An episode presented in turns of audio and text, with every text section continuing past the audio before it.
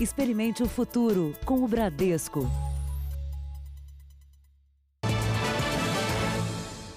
Boa noite. Boa noite. Cerca de 50 pessoas foram levadas para a delegacia depois que a polícia estourou um bingo clandestino na Grande São Paulo. O núcleo investigativo da Record TV flagrou o local que funcionava sem nenhuma ventilação em plena pandemia de coronavírus. O local parece um comércio abandonado. As portas estão fechadas, mas não por causa das medidas de isolamento. É que aqui funciona um bingo clandestino. Só vocês dois? Nosso produtor encontrou o bingo funcionando a todo vapor. São dezenas de máquinas de aposta, uma ao lado da outra, sem espaço. O local não tem janelas e o ar-condicionado está quebrado. Estão arrumando o ar-condicionado. Quem frequenta e quem trabalha não usa nenhum tipo de proteção. O uso de máscaras obrigatório no estado de São Paulo aqui não é obedecido. Este infectologista ressalta o perigo de permanecer em locais fechados sem proteção em época de pandemia. À medida que as pessoas usam áreas muito mais uh, fechadas, confinadas, com um grupo maior de pessoas, a chance de circulação de vírus respiratórios entre eles não só o vírus do coronavírus, como o próprio vírus da gripe, pode se fazer presente, colocando em risco essas pessoas. Na saída, a estrutura reforçada da porta chama a atenção. O bingo clandestino foi descoberto depois de uma denúncia anônima. Toda a movimentação aqui fora era monitorada por um sofisticado esquema de câmeras. Quando a polícia chegou, encontrou aqui dentro cerca de 50 apostadores, além de funcionários. Todos foram levados para a delegacia. Este advogado criminalista explica que, além da contravenção penal, os responsáveis pelo estabelecimento e os jogadores podem ser enquadrados em mais um crime. Uma vez que há, determina há determinação do poder público para que os estabelecimentos se mantenham fechados em razão da pandemia da Covid-19, os proprietários do bingo eles ainda podem ser investigados por crime contra a saúde pública, é, por manter esse bingo clandestino funcionando em meio à pandemia que nós estamos vivendo. Depois de prestarem depoimento, os funcionários e os apostadores foram liberados. Veja agora outros destaques do dia. Médicos são obrigados a dormir no chão em hospital de campanha de São Paulo. Polícia prende suspeitos de superfaturar a compra de respiradores. Tribunal de Contas da União pode consolidar os dados sobre coronavírus. O presidente Jair Bolsonaro acompanha lançamento de mísseis em forte de artilharia. A reabertura do comércio em cidades do Brasil e do exterior.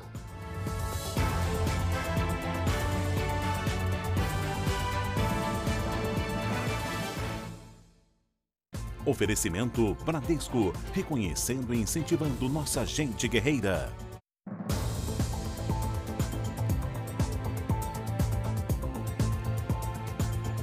O caso de uma atendente de telemarketing que cumpre pena de mais de cinco anos por assalto pode ter uma reviravolta. O homem que se diz autor do crime disse que ela não teve participação. Uma mãe longe da filha há sete meses. Daniele Campos de Oliveira, de 32 anos, está presa na penitenciária feminina do Butantã, zona oeste da capital paulista. A intimação chegou para o irmão dela, que a moto estava no nome do irmão dela, né? Aí a Dani acompanhou o irmão dela. Chegou na delegacia, o policial, não sei se foi policial, não sei quem que foi lá, pediu para tirar uma foto dela.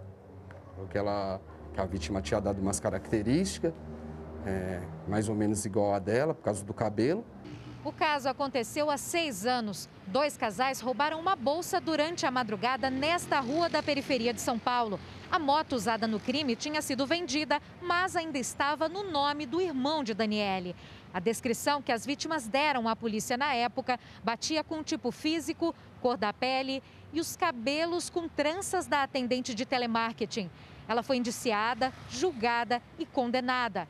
A prisão aconteceu dentro da casa dela em novembro do ano passado. O que ela falou foi isso, oh, mãe, isso não é justo, mãe, a gente pagar por uma coisa que você não fez. Eu falei, eu sei, minha filha, que isso não é justo, não. Daniele foi condenada a cinco anos e quatro meses. Pouco depois dela ser presa, uma reviravolta.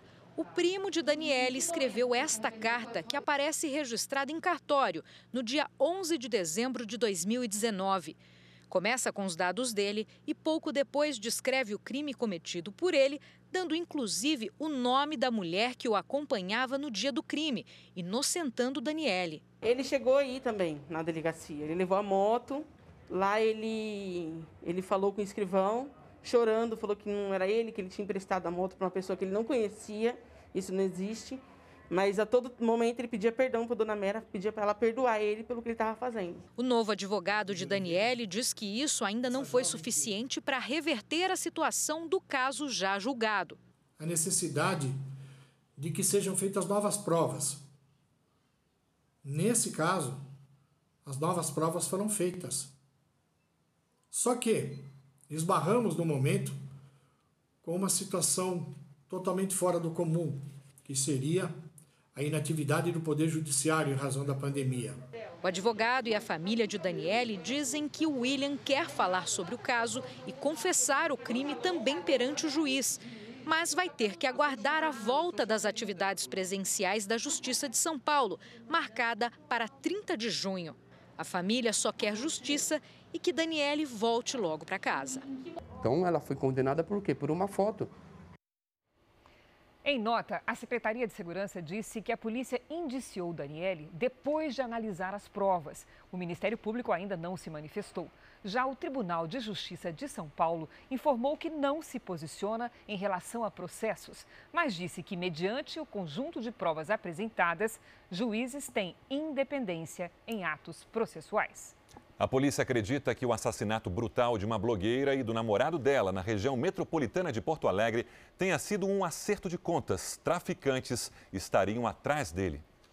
Na manhã deste sábado, a família se despediu de Caruel Kendi da Silva Barbosa, de 25 anos. A última mensagem da filha ainda está clara na memória de Wilson. Ela dizia, mãe, eu estou indo lá para o índio, que é o nome do, do, que ela chamava, né?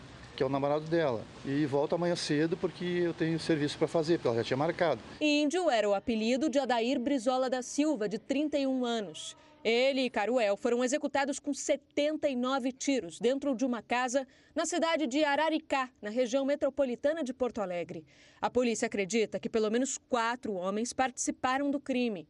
Eles invadiram a sala, teriam trocado algumas palavras com as vítimas e começaram a atirar. Caruel e Adair namoravam há quase quatro anos, período em que a jovem passou a dividir o tempo entre a cidade de Campo Bom, onde está a família, e Araricá, onde o namorado morava.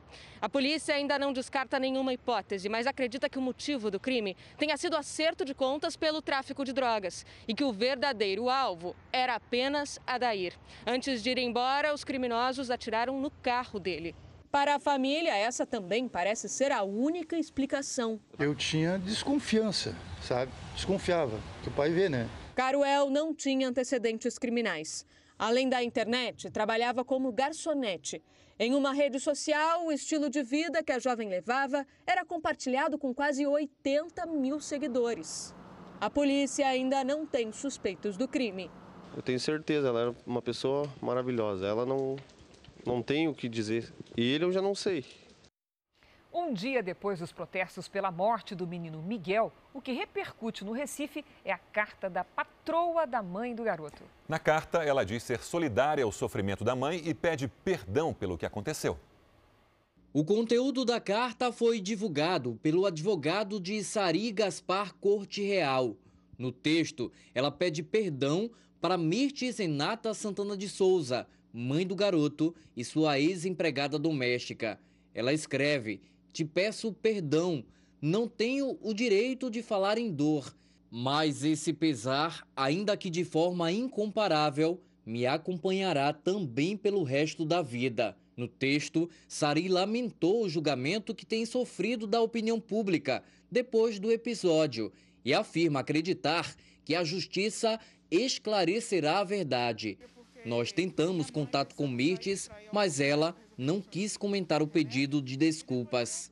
A carta destinada à mãe de Miguel não deve interferir nas investigações do caso, mas o delegado tem o prazo de 30 dias para concluir o inquérito e encaminhar à justiça. Na próxima segunda-feira, uma nova perícia deve ser realizada no prédio. Sari Gaspar é casada com o prefeito de Itamandaré, no litoral de Pernambuco.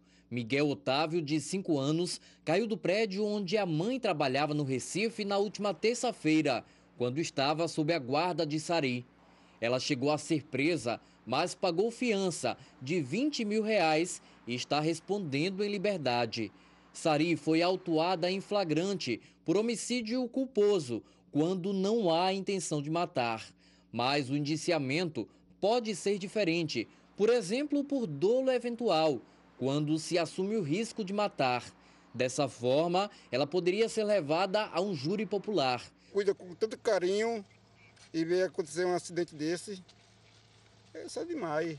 Isso é um absurdo. Na próxima segunda-feira, uma nova perícia no prédio deve ser realizada. O Tribunal de Contas do Estado de Pernambuco está analisando denúncias de que o prefeito de Tamandaré estaria envolvido no esquema de contratação de funcionários fantasmas. É que o nome da mãe do garoto, Miguel, consta no portal da transparência do município como sendo funcionária da prefeitura da cidade. Mirtes teria sido contratada em 2017 e receberia um salário de pouco mais de mil reais. O nome da mãe de Mirtes, avó da criança, também constava na mesma lista.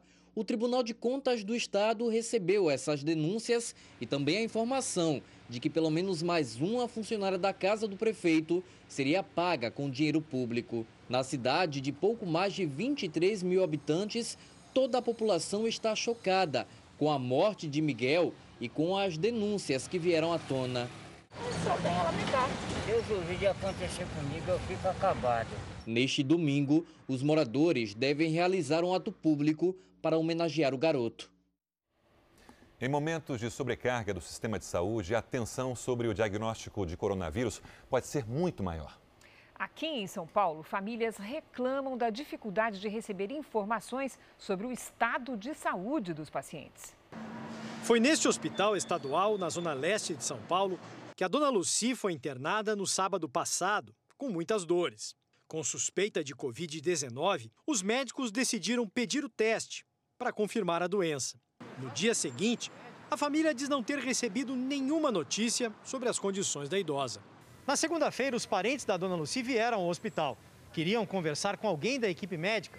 Eles dizem que precisaram esperar o dia inteiro e tiveram que insistir para conseguir informações sobre o estado de saúde da paciente.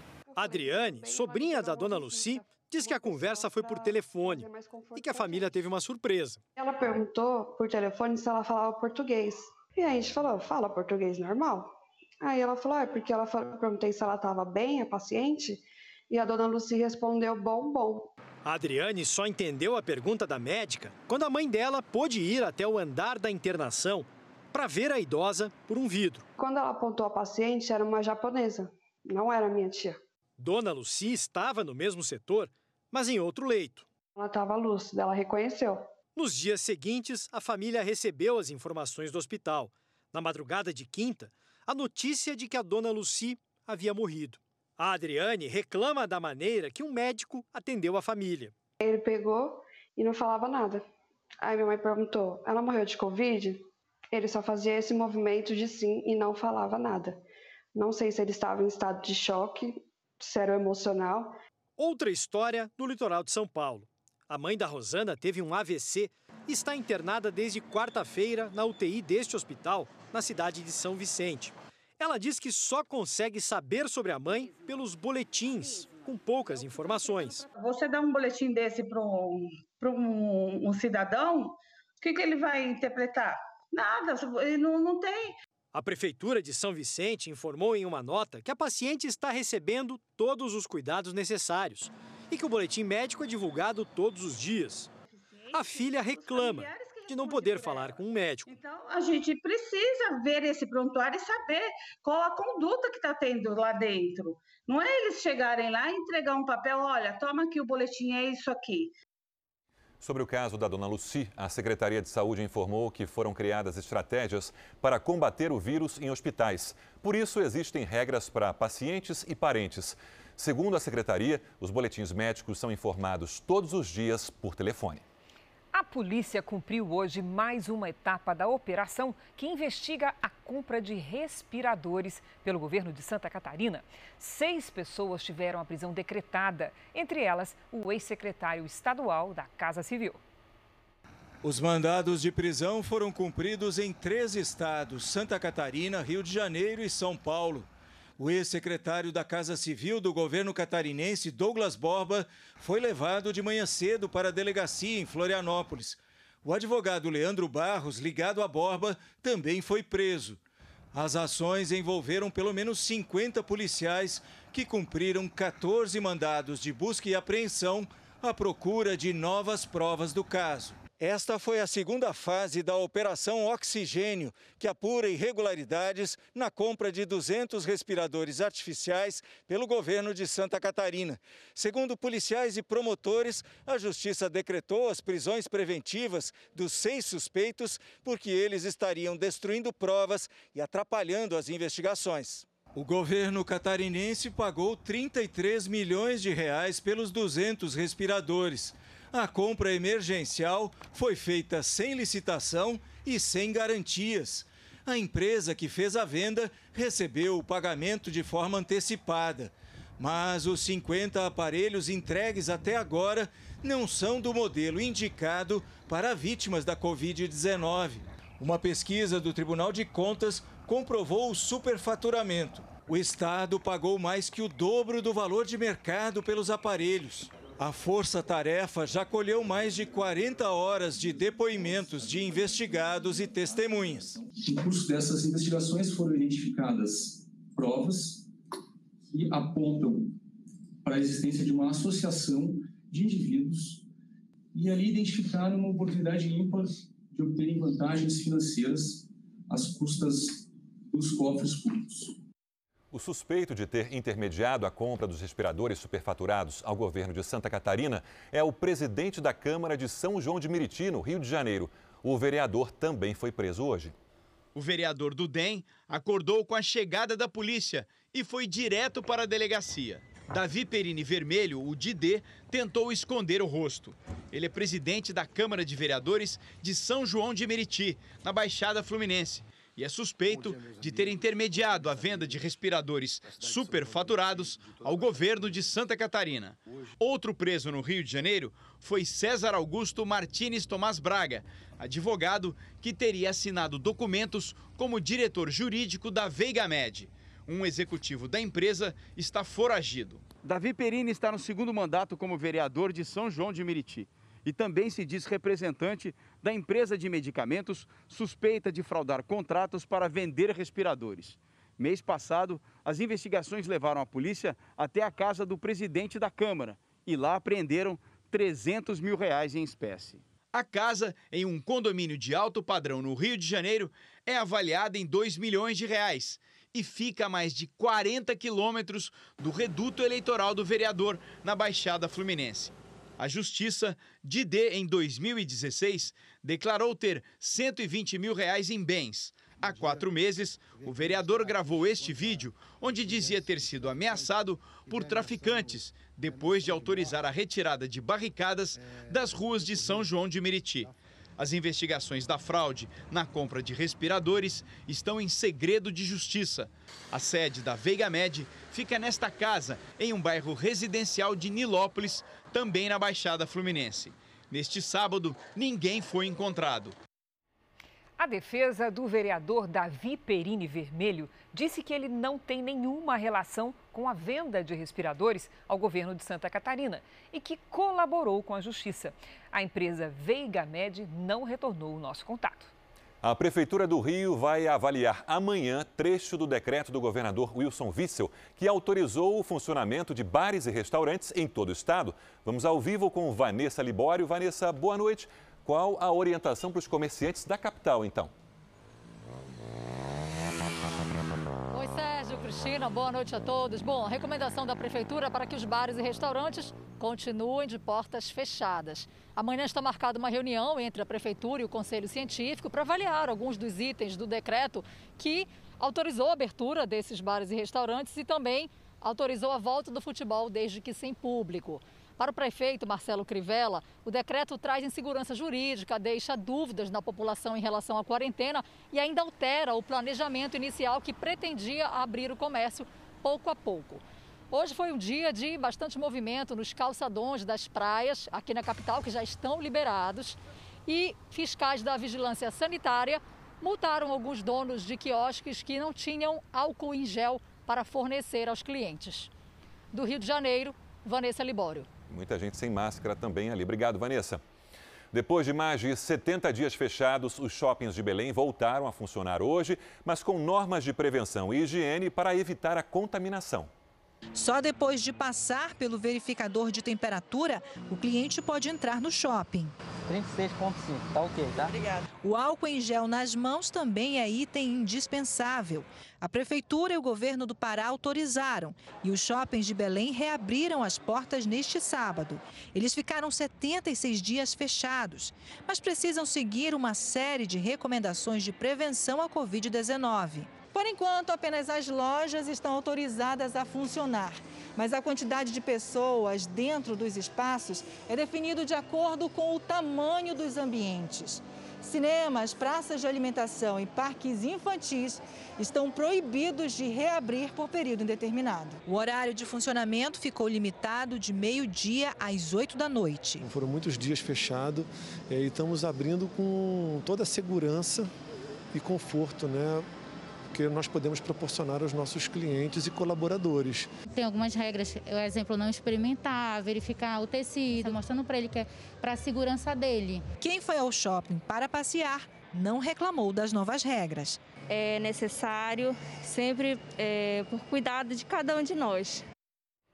Nos Estados Unidos, a família do segurança negro morto por um policial branco participou hoje do segundo memorial em homenagem a ele. As manifestações contra o racismo levaram novamente milhares de pessoas às ruas neste sábado em várias partes do mundo.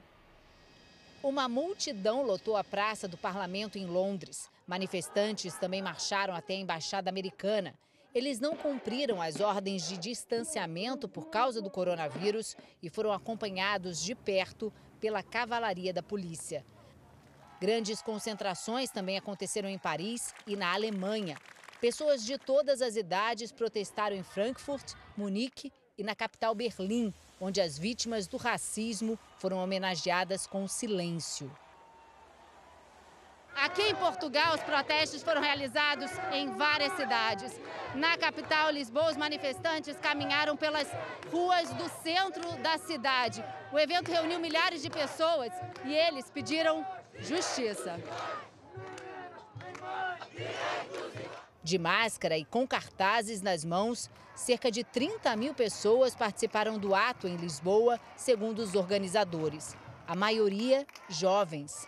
Não são só negros, mas muitos brancos virem à rua porque é uma luta nossa, não é uma luta só dos negros. As manifestações pacíficas em todos os continentes emocionaram a família de George Floyd. O segundo memorial pela morte dele foi realizado neste sábado, na Carolina do Norte, onde ele nasceu. Mais de 3 mil pessoas visitaram o local, que depois foi fechado para uma cerimônia privada. Os dois policiais que empurraram um idoso durante um protesto foram acusados de agressão nos Estados Unidos. Aaron Torgalski e Robert McCabe fazem parte de um grupo especial que é acionado para reprimir tumultos. Os dois aparecem nestas imagens empurrando um homem de 75 anos, na cidade de Buffalo, no estado de Nova York. O idoso caiu, bateu a cabeça no chão e foi internado em estado grave. O promotor disse que os dois agentes vão responder por agressão em segundo grau. De acordo com a justiça, eles agiram com a intenção de causar ferimentos. Os policiais alegaram que são inocentes da acusação. Eles foram suspensos sem pagamento. Aqui no Brasil, o número de casos de estelionato virtual cresceu em todo o país durante a pandemia. No Rio de Janeiro, criminosos conseguiram invadir o celular de uma médica e pediram dinheiro para os conhecidos dela. A partir do alerta de parentes e amigos, a médica descobriu que criminosos estavam se passando por ela em um aplicativo de mensagens. Os farsantes usaram a foto de Hazel em um outro número telefônico para se aproximar dos conhecidos dela. A desculpa era que ah, eu tive um problema no banco, uns valores de nota, mas amanhã eu te transfiro de novo, é só, só por agora mesmo, sabe? Como se fossem devolver esse dinheiro, né? E valores assim, passaram para minha tia, pediram R$ 2.800 e eu acho que para minha prima, que é de São Paulo, R$ 3.400. Nesta conversa, os criminosos repassam uma conta do estado de Goiás para depósito. Nenhum dos dados era da Carioca. O contato foi bloqueado.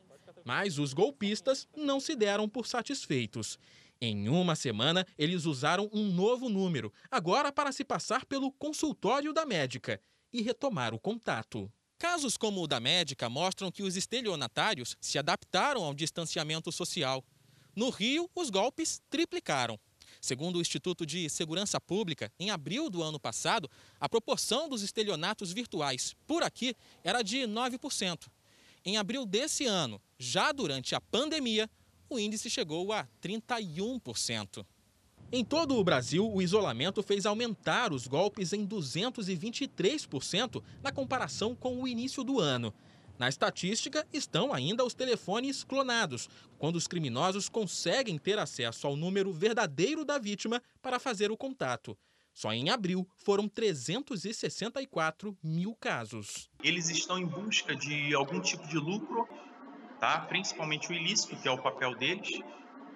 Então, é, redobrar a atenção com essa utilização não está mais uma coisa simples de se utilizar. Hazel registrou uma queixa na delegacia e espera que os culpados sejam identificados. Certamente eles continuam fazendo isso porque tem gente que cai, senão eles já teriam parado, né? E uma motorista com uma criança no colo, Sérgio, foi assaltada na região metropolitana de Porto Alegre. As câmeras em Sapucaia do Sul mostram quando os dois assaltantes se aproximam da vítima e fogem com o carro. A polícia encontrou o veículo abandonado numa cidade vizinha. A mulher e a criança não ficaram feridas. Ninguém foi preso. Veja agora os destaques do Domingo Espetacular. O caso do homem que passou 20 anos planejando uma vingança. A vítima era a vizinha que ele considerava responsável pelo fim do casamento. O que ele fez para cumprir essa ameaça? O golpe do boleto falso. Como saber se a fatura que chegou por e-mail ou por telefone é realmente verdadeira? Deu a louca na cozinha. O que era salgado virou doce, coxinha virou bolo, picolé e hambúrguer sobremesa. O terror dos mágicos está de volta. É ele, o Mr. M. Por onde anda o homem que se especializou em revelar os truques por trás da magia? É no Domingo Espetacular, logo depois da Hora do Faro. Veja a seguir: presidente Jair Bolsonaro participa de lançamento de míssil de artilharia.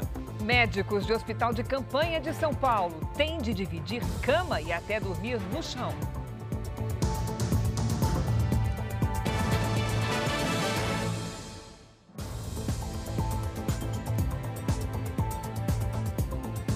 Presidente Jair Bolsonaro esteve hoje numa base do Exército, onde acompanhou o lançamento de mísseis. O presidente defendeu o novo horário de divulgação dos dados da pandemia no Brasil às 10 da noite. Bolsonaro disse que decidiu divulgar o balanço diário com os números de vítimas do coronavírus mais tarde, às 10 horas da noite, para evitar subnotificação e inconsistência nos dados. Hoje, a página do Ministério da Saúde, que divulga os dados, ficou boa parte do dia fora do ar. Quando voltou, apresentou somente os novos casos confirmados e os novos óbitos, sem dar os números totais da pandemia.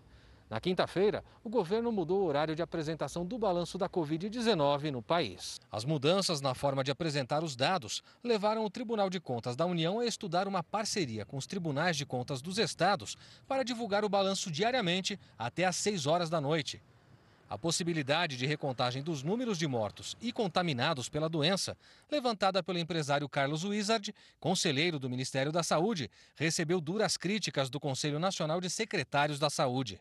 A entidade disse que a fala de Wizard, afirmando que secretários de saúde falseiam dados sobre óbitos da Covid-19 em busca de mais orçamento, insulta a memória de todas as vítimas e ofende secretários, médicos e todos os profissionais da saúde que têm se dedicado incansavelmente a salvar vidas. Apesar de ter sido apresentado como possível secretário de Ciência, Tecnologia e Insumos do Ministério da Saúde, Wizard ainda não foi oficializado no cargo. Hoje pela manhã, o presidente Jair Bolsonaro deixou o Palácio da Alvorada de helicóptero e, no meio do caminho, decidiu pousar numa rodovia. Sem máscara, Bolsonaro tirou fotos com apoiadores às margens da estrada, pegou crianças no colo e cumprimentou policiais rodoviários. Depois seguiu para o Forte Santa Bárbara, em Formosa, Goiás, próximo ao Distrito Federal, onde se encontrou com o governador Ronaldo Caiado. Juntos vistoriaram veículos de artilharia e acompanharam o lançamento de mísseis de teste.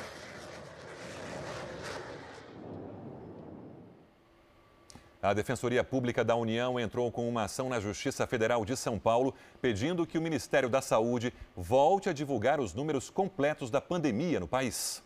E a Universidade Americana John Hopkins retirou o Brasil da contagem mundial de casos de coronavírus. A lista acompanha o avanço global da pandemia. A medida foi adotada depois que o governo brasileiro alterou a forma de divulgar os dados sobre a doença no Brasil. A deputada Joyce Hasselmann, do PSL, respondeu hoje às denúncias de que teria seu próprio gabinete do ódio. A deputada disse que o objetivo da denúncia é desqualificar o depoimento dela na CPMI das fake news. Uma montagem completa ali nesse dossiê forjado para tentar induzir as pessoas a acharem que houve qualquer divulgação de fake news que veio do meu gabinete. Isso é mentira. Eu desafio qualquer um a provar isso. Eu mesma estou entrando com uma ação, um pedido de investigação na Polícia Federal para que haja uma investigação em relação a isso. Eu mesma vou levar o meu celular porque eu quero que haja uma perícia. A tentativa de descredibilizar um depoimento meu que eu apresentei com provas é basicamente uma desesperada de tentar anular tanto as investigações da CPI quanto as investigações do STF. E isso não vai acontecer, eu mesma não vou permitir e vou encaminhar novos fatos ao STF na próxima segunda-feira. A Valira levantando, colocando minha carinha, levantando uma hashtag para dizer que havia que se foi sódio no depoimento dela na CPI. E eu reafirmo isso e reafirmo de novo e quantas vezes for necessário. Essa gente sim se organiza de maneira né, miliciana para atacar os afetos. E agora a gente vê a máquina do governo empenhada em produzir dossiês falsos que têm sido repercutidos aí, têm sido publicados é, por alguns veículos de comunicação. A verdade precisa ser restabelecida. Veja a seguir a volta gradual do futebol pelo mundo. E o descaso com os profissionais que cuidam dos doentes num hospital de campanha de São Paulo.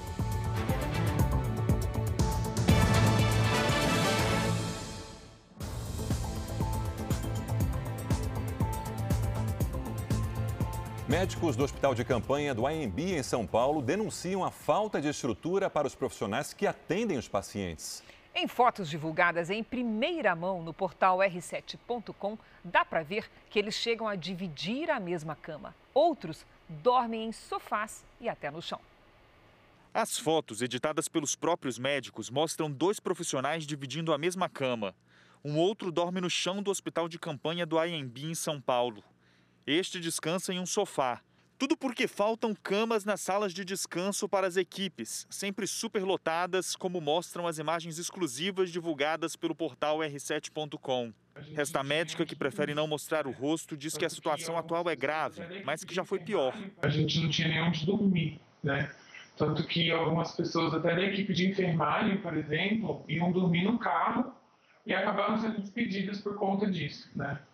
Ela conta que, como fica evidente em uma das fotos, faltam até cobertores. Já chegou a não ter cobertura, é absurdo nas noites frias de São Paulo. Mas este não é o único problema dos médicos que trabalham aqui no hospital de campanha do AMB. Muitos reclamam de sobrecarga de trabalho e de dificuldades no manejo de pacientes. É que o hospital foi estruturado para receber apenas pacientes de baixa complexidade infectados pela Covid-19 mas os médicos dizem que não é isso que está acontecendo. A gente fica com muita dificuldade de manejar esse paciente lá dentro, de fazer as medicações corretas, os procedimentos corretos. Isso faz com que eles atendam mais pacientes do que o ideal. Tem colegas que ficam aí até com 20 pacientes por dia. E são pacientes que podem complicar muito rápido. A Prefeitura de São Paulo disse que o IABAS, o Instituto de Atenção Básica e Avançada à Saúde, vai apurar as denúncias. A violência virtual contra as mulheres registrou um aumento de mais de 20% durante a pandemia. Pois é, são ofensas, ameaças, casos de exposição de imagens e assédio durante o isolamento social. O agressor pode não estar por perto, mas pelo celular, pelos aplicativos ou redes sociais, a violência alcança as vítimas. E na quarentena, ela tem se tornado ainda mais frequente. No mês de abril, a Central Nacional de Crimes Cibernéticos registrou um aumento de 21% nas denúncias de violência e discriminação contra mulheres em relação ao mesmo mês do ano passado. Os casos de exposição de imagens íntimas, perseguição e assédio sexual cresceram 155%. 70% das vítimas eram mulheres estão com mais tempo e estão usando mais a internet. Os crimes de injúria, né, que são as ofensas, a, a honra, né, é, as ameaças e também é um, esse crime de divulgação de fotos íntimas é um crime que tem cada dia mais crescido. Esta jovem tem medo de se identificar. Ela diz ter sofrido violência, não apenas virtual, desde que terminou o relacionamento seis anos atrás. Ele não aceitando o fim do relacionamento, ele mandou que algumas pessoas me assaltassem. Então eu fui assaltada e levei um corte na barriga na época. Com uma faca. Aí levaram meu celular, minha bolsa, tudo que eu tive. Ela se mudou de cidade e nunca o denunciou. Quando ele soube que eu ia viajar, foi que teve o estupro. Eu fui estuprada. Durante o ato que ocorreu, ele me fotografou, então ele me ameaçava com essas fotos, com a divulgação das fotos. Divulgar fotos ou vídeos íntimos sem o consentimento da vítima é um crime que só foi incluído no Código Penal em 2018. O agressor usa as imagens para ameaçar, chantagear, até forçar a produção de vídeos de cunho sexual, o que ficou conhecido como estupro virtual. Na maioria das vezes, por medo ou por vergonha, a vítima sofre calada, mas ela pode procurar ajuda na delegacia da mulher. Principalmente se envolver o companheiro, né? Porque a aplicação da lei da lei da violência doméstica, né, da lei Maria da Penha. Então, a mulher pode se dirigir a uma delegacia. Para este especialista, não se deve confiar em segurança ou privacidade no meio digital. Por mais que a pessoa esteja se declarando, pedindo, dizendo que vai confiar, que ela não vai gravar, que ela não vai compartilhar e logo depois de ver ela vai apagar, ela nunca vai poder ter certeza que a outra pessoa vai fazer isso. Eu me sentia muito mal. Por várias vezes eu realmente tentei suicídio devido a isso. E para mim isso foi uma coisa que mexeu muito emocionalmente comigo. Se você quiser mais informações de segurança digital, você pode apontar a câmera do celular para o QR Code que está na tela e assistir à entrevista completa do especialista. Aos poucos, jogadores começam a ocupar os gramados pelo mundo. No campeonato alemão, o Bayern de Munique goleou de novo. Agora são 11 vitórias seguidas e 20 jogos sem perder. O Bayern de Munique, de azul, goleou o Bayern Leverkusen fora de casa por 4 a 2. Destaque para o artilheiro polonês Lewandowski, que fez de cabeça o quarto gol do time de Munique e chegou a 30 gols no campeonato alemão. O Bayern lidera a competição. O Borussia Dortmund, vice-líder do campeonato, venceu o Hertha Berlim por 1 a 0 com gol de Henry Kahn. Düsseldorf e Hoffenheim ficaram no empate em 2 a 2. Leipzig e Paderborn também empataram, só que 1 a 1. O Mais visitou o Eintracht Frankfurt e se deu bem. Venceu por 2 a 0.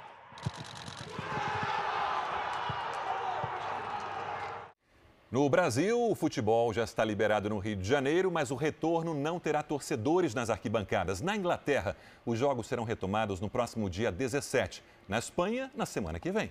E enquanto a Alemanha se tornou um exemplo de sucesso, em outros países, os torcedores se arriscam para acompanhar os jogos. Na Síria, ainda não dá para ir ao estádio, mas a torcida arruma um jeito de acompanhar o time. Em Alepo, cidade mais populosa do país, a festa é na laje. Em Israel, torcedores e jogadores separados por portas de vidro para comemorar a vitória do Apoel Tel Aviv. Com regras rígidas, o campeonato alemão se tornou exemplo. Entre as medidas, nada de público. E três semanas depois do retorno, com 131 gols marcados, difícil dizer que não deu certo. O brasileiro Wendel, lateral do Bayern Leverkusen, acredita que a volta foi segura e aconteceu na hora certa. Aqui na Alemanha a gente teve esse privilégio de eles se antecipar nessa, nesse vírus, né? Graças a Deus a gente vive num país que tudo se resolveu muito rápido.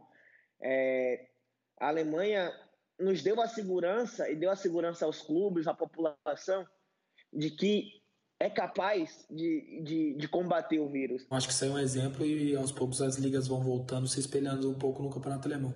Dentro de campo está todo mundo bem tranquilo, porque nós sabemos que agora é só focar no futebol e, fora de campo, tomar os cuidados necessários. Além da Alemanha, Síria e Israel, outros 23 países que haviam suspendido os campeonatos locais retomaram os jogos. Já teve campeão na Nicarágua e na Sérvia. Na Hungria, com a volta do futebol, nada de ficar em casa. 10 mil pessoas, sem muito distanciamento, comemoraram o título do Budapeste Honved de campeão da Copa da Hungria. Um cenário ainda difícil de se imaginar aqui no Brasil ou até mesmo em Portugal, que também retomou os jogos nesta semana sem a presença dos torcedores. O brasileiro René Santos, zagueiro do Marítimo, estava ansioso. Mas eu acho que o que mais deixou a nossa equipe feliz foi o empenho da equipe, porque você ficar quase três meses parado não é fácil. Quero desejar força para todos os jogadores no Brasil que ainda não pôde retomar o campeonato e dizer que o, o mais importante de tudo é que, é que se mantenha ativado, porque quando voltar vai ser, vai ser um negócio de se preocupar. Um avião que transportava meia tonelada de cocaína da Bolívia foi interceptado no interior de São Paulo. O avião foi descoberto pela Força Aérea Brasileira, que escoltou a aeronave até o aeroporto de Fernandópolis. Piloto e copiloto acabaram presos em flagrante por tráfico internacional de drogas. O avião já pertenceu ao Corpo de Bombeiros e foi vendido num leilão no ano passado. E um barco de pesca virou durante a madrugada em Florianópolis. O acidente na parte sul da ilha de Santa Catarina foi causado pela ressaca do mar, com ondas de até 12 metros. O barco, de aproximadamente 10 metros, era utilizado para a pesca da tainha. Não havia ninguém a bordo na hora do acidente. O casco só vai ser retirado da água quando o tempo melhorar. Mais uma denúncia de superfaturamento durante a pandemia de coronavírus entra na lista a ser investigada no Rio de Janeiro. Agora, a suspeita é de superfaturamento na compra de testes rápidos para identificar a Covid-19. O deputado Alexandre Freitas denuncia que a Secretaria de Saúde do Rio comprou 150 mil testes a 180 reais cada um. No documento enviado ao Tribunal de Contas do Estado, o parlamentar mostra o valor do mesmo teste comprado pelo Estado de Santa Catarina, quase 80 reais, menos da metade do valor gasto pelo governo do Rio. Os exames foram comprados de uma empresa de produtos hospitalares que tem capital social de apenas 80 mil reais. E o valor total pago pelo governo do Rio foi de 27 milhões de reais, o que levanta a suspeita de que a empresa não teria como atender a um pedido tão grande. Por conta da pandemia, os estados brasileiros decretaram calamidade pública, uma medida que dispensa a licitação para compras emergenciais no combate ao coronavírus. Nesse caso, é comum que as secretarias de saúde utilizem um modelo de pregão eletrônico, uma espécie de leilão para que o governo tenha o menor gasto possível. Na denúncia da compra dos testes, o deputado diz que esse procedimento não foi feito. A irregularidade ela é, muito, ela é muito gritante em, to, em todo o processo. E sequer pode dizer que ele foi diligente e falou: não, olha só, a gente fez uma pesquisa de mercado e chegou a esse preço. Não, não fizeram. Eles não tinham valor de referência e não tinha e não fizeram a pesquisa de preço que, que as normas exigem, né? O governo Witzel já é investigado por superfaturamento em compras de remédios e equipamentos no combate à Covid-19.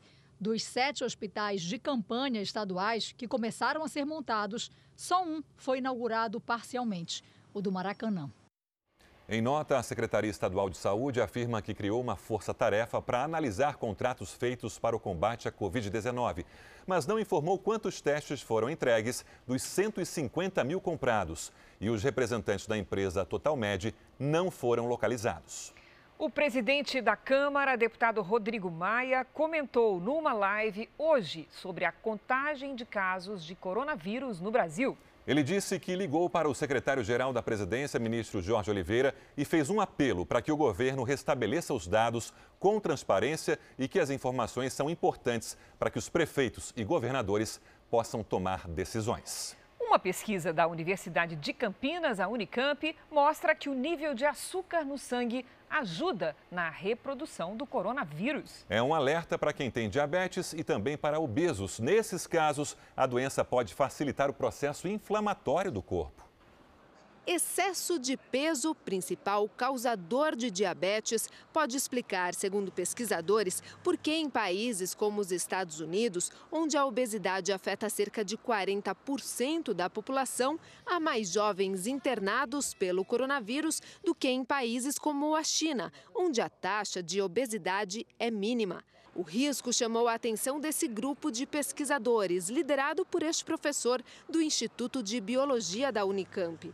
Os experimentos em laboratórios mostraram que quanto mais açúcar no sangue, maior a replicação do coronavírus. O vírus ataca diretamente o sistema imune e leva ao que os pesquisadores chamam de uma tempestade de fatores inflamatórios no corpo inteiro, especialmente no pulmão. Esse processo inflamatório, esse excesso de produção desses fatores, ele está associado à febre que a gente tem. Ele pode estar até relacionado também com a formação de trombos que você vê no pulmão de algumas pessoas com Covid-19, pessoas com graves. Pesquisadores testaram então uma droga já conhecida e usada em ensaios clínicos para impedir a infecção. Foi observado que o tratamento bloqueou completamente a replicação do vírus e diminuiu o processo inflamatório. A descoberta é um passo fundamental para encontrar medicamentos que possam ser usados no combate ao coronavírus. No Brasil, o aumento de peso da população deu um salto nas últimas décadas. Os brasileiros obesos passaram de 11% em 2006 para mais de 20% no ano passado, de acordo com o Ministério da Saúde.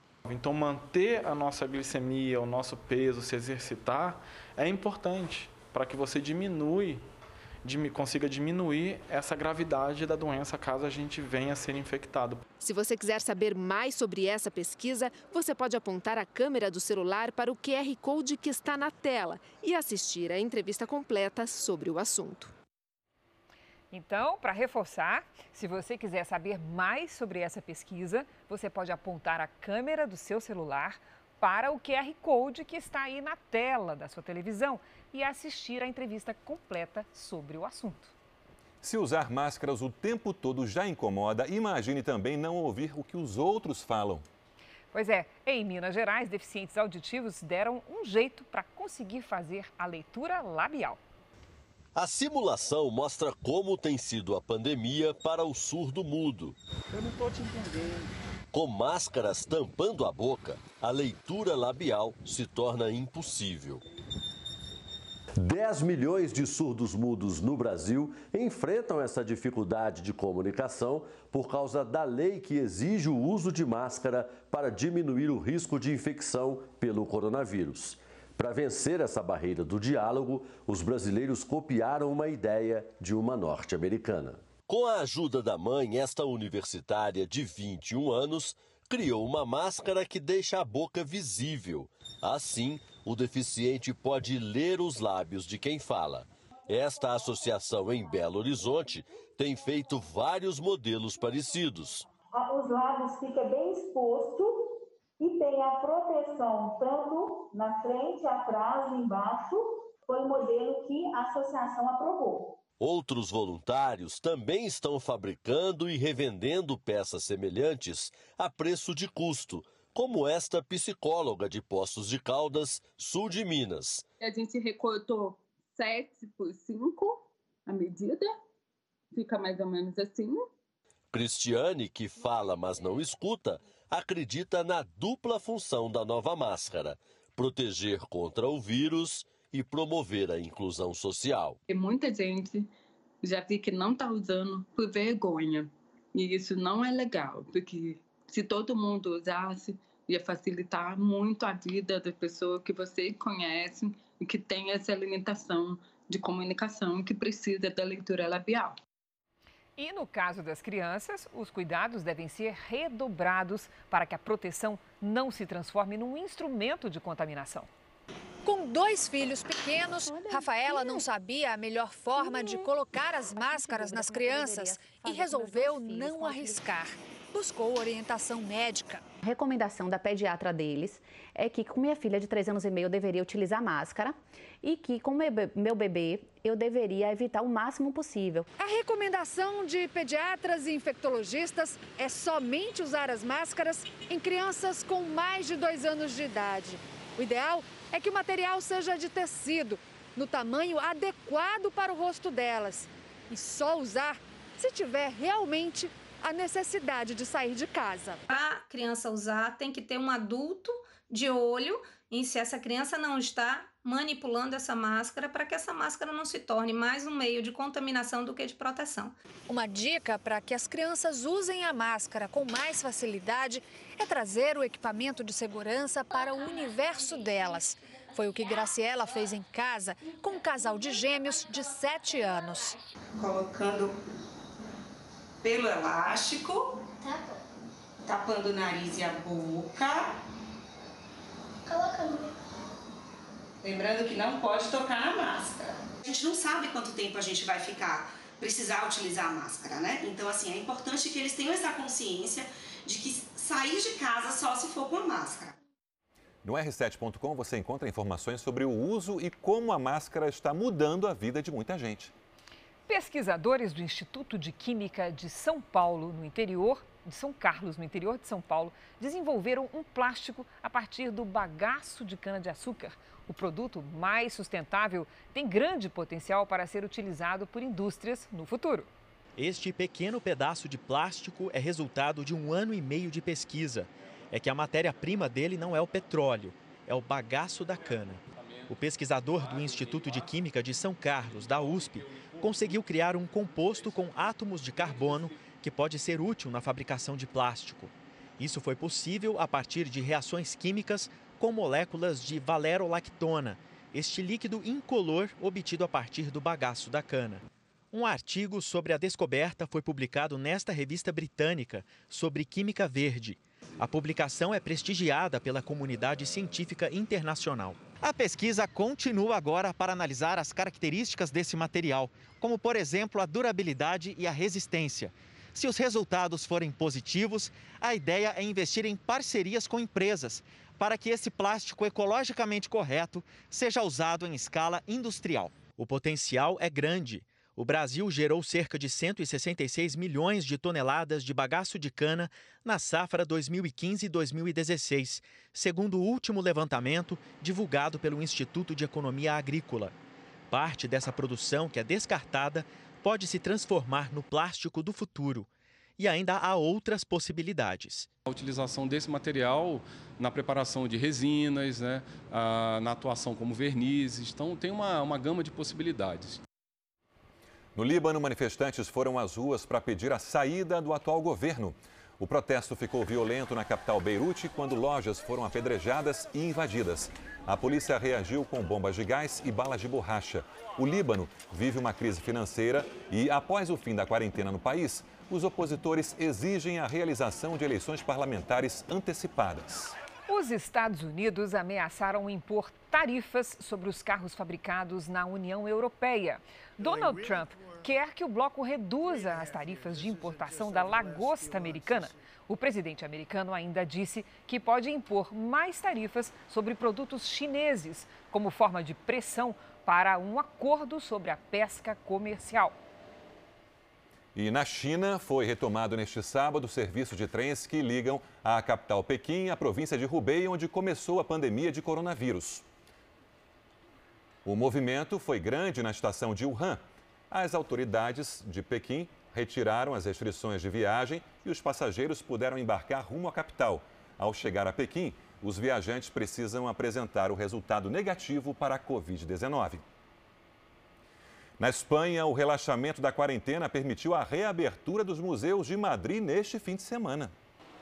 Medidas rigorosas de segurança foram tomadas nos museus do Prado e Reina Sofia. Máscaras e medição da temperatura são obrigatórias. E os visitantes precisam ficar a dois metros de distância nas salas de exposição. Na França, o Palácio de Versalhes também foi aberto aos visitantes hoje. Turistas de outros países ainda estão proibidos de entrar na França. Segundo um levantamento do ano passado, quatro entre cinco visitantes são estrangeiros. Já na Turquia, os moradores aproveitaram o primeiro fim de semana depois de uma quarentena que durou dois meses. Durante a semana, bares, restaurantes e cafés foram reabertos. Hoje, praias e parques ficaram lotados. Empresários e comerciantes que estão com os negócios parados por causa do coronavírus já pensam em devolver o ponto. O número de imóveis vazios deve crescer até o fim do ano. As renegociações de contratos têm sido frequentes nesta imobiliária. Em alguns casos, o acordo permite que o inquilino pague o aluguel atrasado em até 12 vezes. Hoje, na nossa empresa, 35% dos casos é, de locação comercial já foram negociados com sucesso. Na tentativa de manter os imóveis comerciais alugados, administradoras estão criando alternativas para negociação com inquilinos. Mesmo assim, em São Paulo, por exemplo, as projeções apontam que até o final do ano, 15% dos pontos comerciais sejam desocupados que vai prevalecer num primeiro momento é, é o impacto negativo nos preços e a vacância, enfim, porque muitas empresas vão passar por grandes dificuldades ainda por um bom tempo. O salão de beleza da Meire está fechado há quase dois meses. Ela tentou negociar direto com a proprietária. Eu pedi para que ela reduzisse pelo menos 50%. Ela disse que não, que não ia aceitar e para ela não, não era um acordo bom e não quis conversa. Quando não há acordo, o inquilino ainda pode recorrer à justiça. Nós temos aí decisões favoráveis a, aos inquilinos, aqueles que estão dentro dos imóveis. A justiça tem forçado negociações e algumas vezes tem concedido é, descontos, mesmo é, a contragosto dos proprietários, em função desse desequilíbrio contratual, renegociando é, judicialmente esses contratos de aluguel.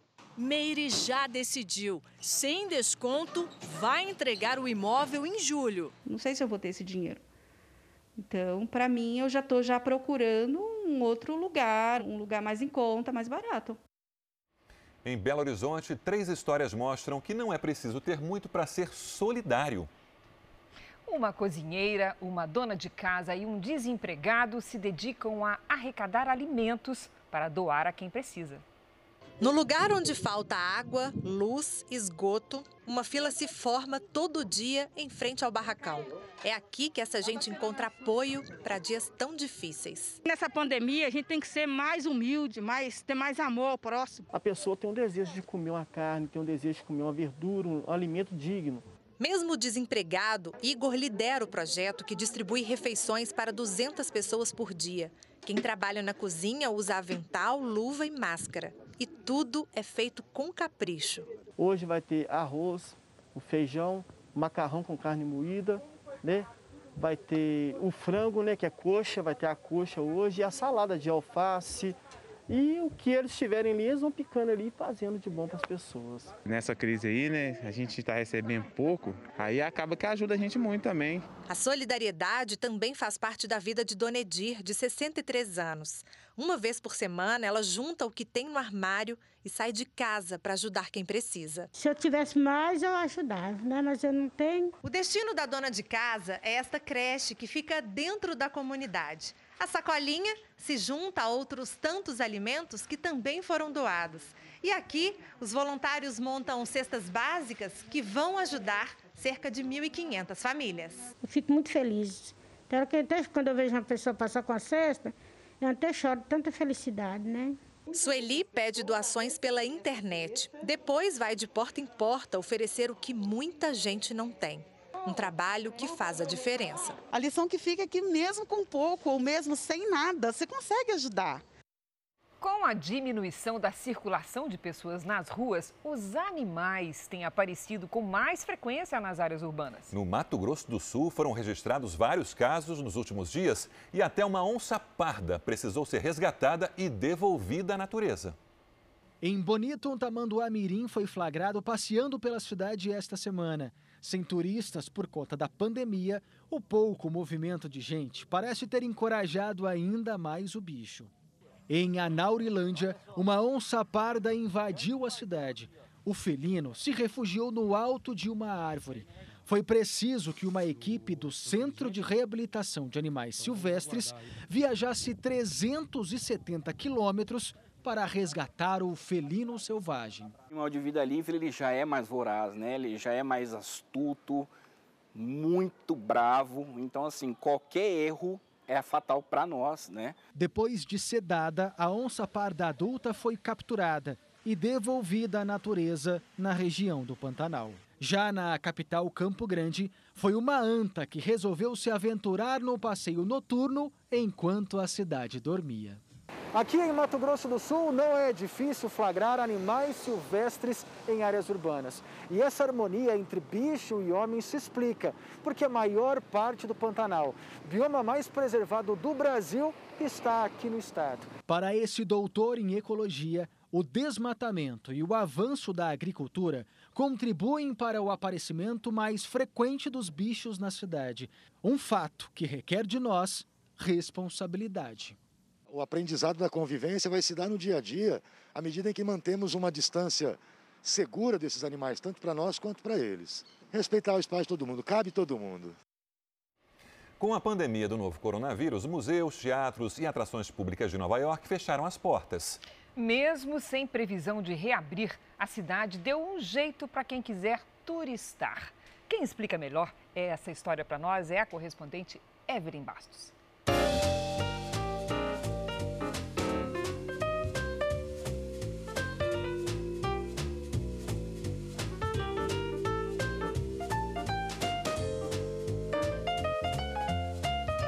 Eu estou passando aqui no Jornal da Record para te convidar para um passeio aqui por Nova York. E sabe o que é melhor?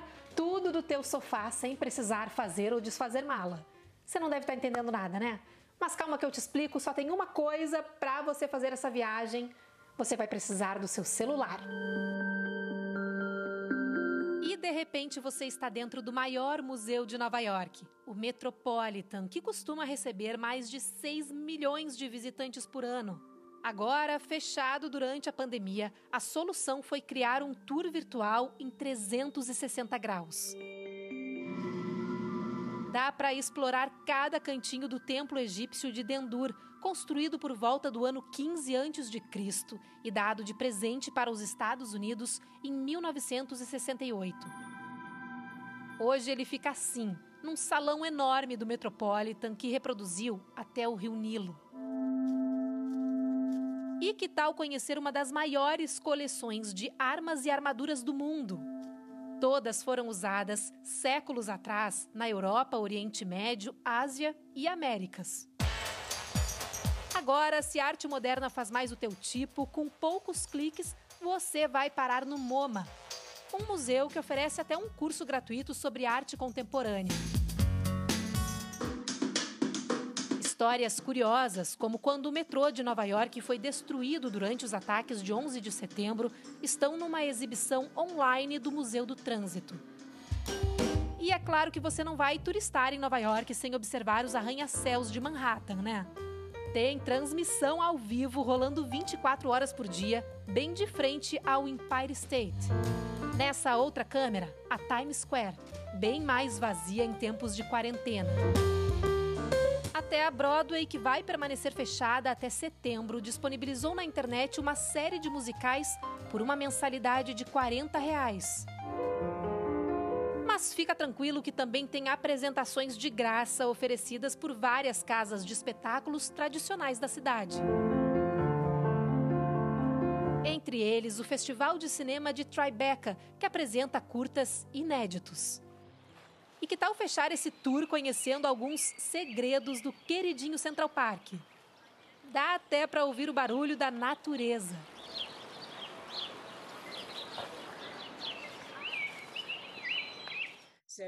Mary, a idealizadora do projeto, que conta também com uma infinidade de atrações, diz que a resposta do público está sendo incrível e que as pessoas estão percebendo o quanto a natureza faz falta em tempos difíceis. Nós estamos fazendo o máximo que podemos para levar as pessoas bons momentos em meio a esse caos, mas eu espero poder ver logo o parque cheio novamente, diz.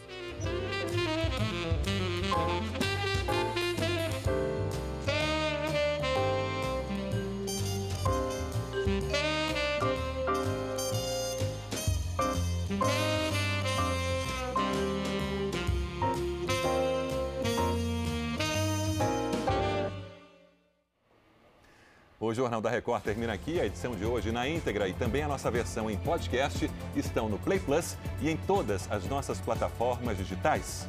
Você continua agora com o Cidade Alerta. Boa noite e ótimo domingo. E eu te encontro amanhã no Câmera Record. Boa noite, até lá.